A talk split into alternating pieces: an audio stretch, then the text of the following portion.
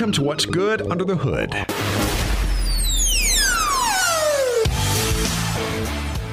And here we go, another fine installment of What's Good Under the Hood. My name's Andy Woods, top right hand corner under the Fox Sports Radio banner, Rob Sanders and Greg Hood, opposite of Rob, owner of Mazda of Columbia. His website address, Mazda of Columbia, prominently displayed right beside his name. What's up, fellas? I'm a marketing genius. Can you tell? You are. That is amazing. I put that in there. Well, What's I, up? I've, I've got issues because uh, I, I, I've decided that after we're done with this podcast, I'm going to go over to Greg and we're going to fight because he has made me take off my hat to show off my face. I don't want people seeing my face. You are So we're- beautiful.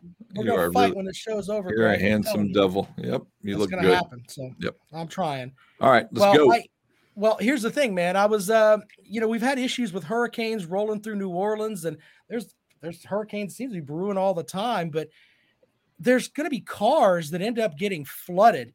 How can you possibly avoid getting one of those flooded cars? Well, you got to look. Here's what I'll tell you, and this really sounds um, like kind of a dealer pitch, but one of the things that when you happens if you buy a car from a dealer instead of a private party is you're kind of protected against that kind of stuff. I mean, they're looking. And There's ways to so you can see water lines in cars. You can there's mold. There's all kinds of ways to determine that a car's gotten, gotten wet. If they've been in salt water, you'll know it pretty darn quick. But if they're in fresh water, it's a little less apparent um, and it doesn't always ruin everything if it's in fresh water. But that being said, is once one gets right about above the door sill coming in, um, you can kind of kiss it goodbye. A lot of them have computers and stuff that are down on the floorboards underneath the seat and all that kind of jazz. But you know, you just take a hard look at a car. You can look on the inside of the fire, firewall. You can look down. People don't bend down and look where the pedals are. They just don't look around when I go out to appraise a car, I'm taking a pretty hard look at it. You open the trunk and you look around and look for signs of some kind of moisture that was in there. And that's a pretty good indicator. I mean, a lot of times cars will show moisture because they have a bad seal around a trunk. But if you see something, start looking, you might figure it out. But dealers, when they put it up on the rack, when they're doing an inspection, and I'm not talking about, you know, Joe's used car lot, I'm talking about franchise new car dealers, no matter what they are. We're all looking for that kind of stuff because we don't want to sell that kind of car. It ends up being a nightmare. Smell test, too. If it smells like fish, it means it's been in the ocean. Exactly. Just a thought. If you use it for fishing. or if somebody works at Captain D's. oh, Oh my God, that's nasty. Ugh. Captain D's is not that bad. You got the you got the little place on I-. I've never things. in my whole life. I've never eaten at Captain D's. I drove it? through one. No, seriously, about a year, not even a year ago. I drove in the parking lot, drove up to the thing because I just wanted to see what they had, and I quickly drove off because I Their sign their sign says it. It's a great little seafood place. I don't like seafood that much. How about that? Captain So- D's. So we're good. All right. What was your other question you had for me, Rob? Well, we were we were uh, talking about the whole thing with the flooding and stuff, but you know, what has been the impact on the automotive industry due to the coronavirus? Because it's hampered a lot of uh, industries around the country. But uh, is is the automotive industry taking a beating because of this? Yeah, I mean, yes, it is from the uh, perspective we don't have any cars to sell. That's for one, but it's created uh, other issues, and one is that um, fleet companies are not able to buy new cars like they used to, and a percentage of a fairly large percentage. I mean, I would say probably seven percent or more of a and I could be wrong on that number, but I think I'm right. Uh, would be of a manufacturer's you know numbers of vehicles they move in a year would be fleet. Um, it really severely impacted the rental car business. A couple things happened. So i was in florida when the pandemic started and a really interesting story was as soon as everybody quit flying um, that rob's taking off his headphones. He looks good though. We can talk about it. we can look You at his ear yeah he won't hear us. But anyway as soon as uh, is the, the people stopped flying rental cars didn't move and down in Florida, in Fort Myers in particular, um, that area is full of rental cars because it's a tourist area. So between there and Naples and everything, so they've got these rental car agencies that are at uh, the Florida airport. So what they did, in everybody's wisdom, because they had all of a sudden had thousands of cars that were not being rented out, they went and parked them in a field on the on the side of the airport. And 3,991 cars burned in this field on the side of the airport. I think because somebody left one running and the catalytic converter caught the grass on fire and the grass on fire caught the one on next to it. And then, so it was a hundred million dollars in It's a damage. barbecue. it was truly That- a that barbecue. That is very good. But um, so, and it was kind of, it wasn't just one uh, rental car company. It was, I think it was Enterprise. I know Hertz had quite a few. And Hertz, then, of course, then just went right in the crapper because their whole business model was collapsing eh, as they went. But then what happened is then, so they lost 3,991 cars in that event. Then they weren't renting cars for a while. So they started selling stuff off. And now they don't have any cars to really replace them with. So what happened? The cost of rental cars have gone up significantly. They can't get their hands on what they need. They're buying. I've seen some uh, places are buying rental car agencies are buying them at auctions. Um, you know, we have fleet companies that are now coming and buying used cars from us for their customers. Uh, we have a company called Wheels Inc. that does uh, that kind of leasing to companies, and they came and bought a Jeep from us the other day, a Grand Cherokee. So, um, and it was a 2019 with 45,000 miles on it.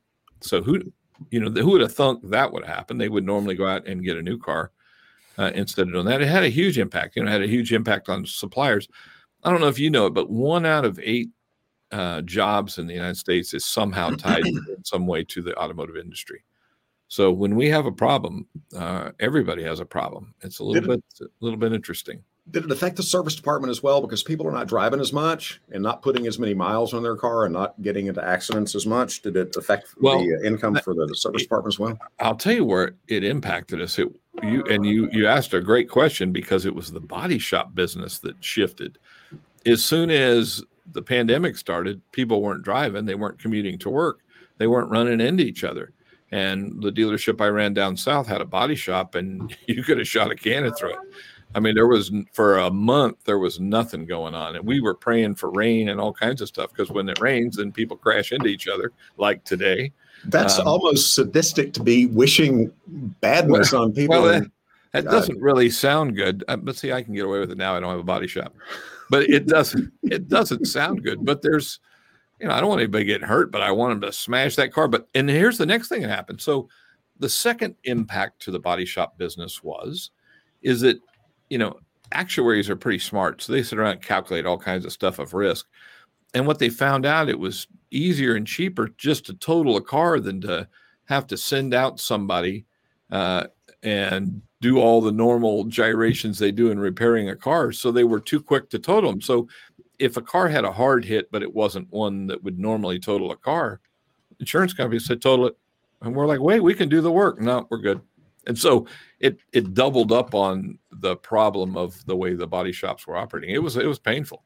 so once you total a car, you've got to actually get rid of it. You can't totally get the money and then fix it up a little bit. Well, it depends on the arrangement you make with a uh, insurance company, but you're you have a branded title then on it. It'll state salvage on it, so it would have less value. But there are people that do it. I mean, if listen, in the uh, uh, interesting story is is that Chrysler. I mean, I'm not sure it was who the company. It was Mopar. They sold a lifetime warranty on vehicles, and those lifetime warranties, people won't get out of the car. They won't sell them. So if they now if they come in, it's written in the policy, if they come in to get their car fixed, and they go, well, the car is it's a three thousand dollar repair, we'll just write you a check. It's totaled, and then they're off the hook on the service contract. So even if the car is still reasonably good, it needs that repair. They're just writing a check and getting out of it. So they're they're paying them off. They're trying any way to unwind that deal of a lifetime warranty. Well, with with the downturn though, I mean, is do you think that uh, it's going to get to a point where it rebounds? And uh, what is what's the thing that from the coronavirus that's going to hamper the industry from now on? Well, I mean, the chip shortage is the biggest thing, and it's the shortage of everything that we're seeing. I, the one thing they were saying we're going to have a tire shortage, and so far I haven't seen that. And that was probably about eight nine months ago. I heard that statement, so it would have hit us in the forehead already. I, I think that I think that what they're eyeballing, what may change, is dealers Uh, not. explain explain the chip shortage because I don't think everybody knows exactly what that is. Well, there's there's microchips that go in cars, and the production of those when what they're blaming it on is that when the coronavirus happened, A, there were shutdowns of plants that manufactured them, but B, because people were staying home, the electronics business went through the roof, had record years, and they were taking chips from that. And then so there's a shortage in general. And supposedly, even the chips that, that the manufacturers use, I read something, a, a headline the, yesterday talking about the fact that, you know, Intel and these other chip manufacturers are saying that the car business is really behind the times and the type of chip that they're requiring. They can make ones that are better and more efficiently made, but we're we're a little bit behind. But that being said, that's um, it, that creates an issue. But what what we're seeing though is it's and they're talking about. I was talking to a, a district manager of another brand the other day, and she made the comment to me is that we won't see dealers with five or six hundred cars on the ground like we used to. You know, I mean, there were I used to do it too. You know, well, we've got 1,300 cars in inventory, so we got the biggest selection. So you should come to us because you're going to find the car that you want on the lot. Well, now that we're getting used to not paying flooring bills, and what a flooring bill is when we have a new car on the lot, the bank, we have a bank, a lender, whether it be Wells Fargo in our case, or it might be Kia Financial or Toyota Motor Credit, they they do the flooring. So we they actually technically own the car we they pay for it we pay interest on that money. So the people say well if you had a bunch of money why would you not not floor them? And i well in our case one of the things is they're covered by insurance while the company has them floored. So that's kind of all inclusive and it's another area that lessens the risk and that for us as well. But nonetheless because our used cars we uh, own all those so that's that's different. We don't floor them but when you're when i'm down to 21 cars on the ground when i've got seven hundred thousand dollars in inventory when I normally am running with, you know, six million, seven million dollars worth of cars. And there's some dealers out there that normally carry, you know, 50, 60 million dollars worth of cars. And now all of a sudden they've got three or two. The cost of that money is nothing. I mean, matter of fact, we get credits and we end up kind of profiting from it. Banks don't like it because uh, those agreements they never saw this coming, and so they're not lending the money because we don't have that. Well, the pr- problem for them is is that we're starting to get adjusted in how do to do business at these levels. We're still doing business. We're still profitable. We're still open. We're still selling cars. Maybe not the volumes we were doing before but we figured out a way to do it. And so now that we've figured out that way to do it why not continue to do it that way? So um, we're not a devaluing our product because we have so much of it out there we're desperate to give it away. And it doesn't hurt the consumer because it keeps the used car prices high higher. So therefore, they're getting they may pay a little more initially for it, but they're going to get it in return when they go to trade it in. So our business model may shift. We're going to see what happens. I mean, I think it'll get back to bigger levels of inventory, but not what we saw before. Yeah, that's. I, I just think the idea of having that many cars out there is probably something that's gone by the wayside. But do you think that people are going to get to a point too where they're like, you know what, I don't really like the the showroom experience. You know, I can sit on my couch and be like, okay, I want this car and sort of get a good look at it and then hey, send an email to you and hey, I want it and go that route. You think people are going to go that route now instead of actually coming to the showroom? Okay, so I have an opinion, and my opinion is different than some of the big wheels out there in the automotive world. But the answer to that, I think, is no. I think that um, there's a certain percentage. That's where the Carvanas come in, where they're selling stuff online. Um, I think there's a certain percentage of the population that is satisfied with pushing a button and and buying a car over the internet. But for the most part, if I'm going to buy a car in particular, and I don't care if it's new or used, I want to look at the car before I buy it. I want to know. I want to test drive it too. Yeah, I want to know what I'm buying. So you, that you can't really remove that. It was interesting. I'm an audiophile, so I have a st- ser- serious stereo issue. Um, and I'm a hoarder because I have too much vintage stereo equipment. And when I moved, it was very evident. But I was watching something last night, and the guy had a great point is that what happened to high end audio?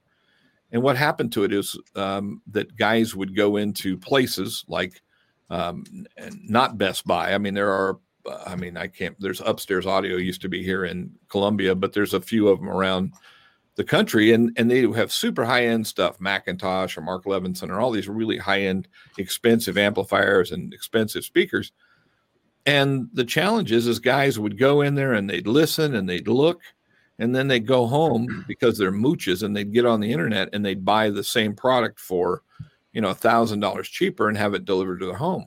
Well, the problem is now you can't go and find something to listen to.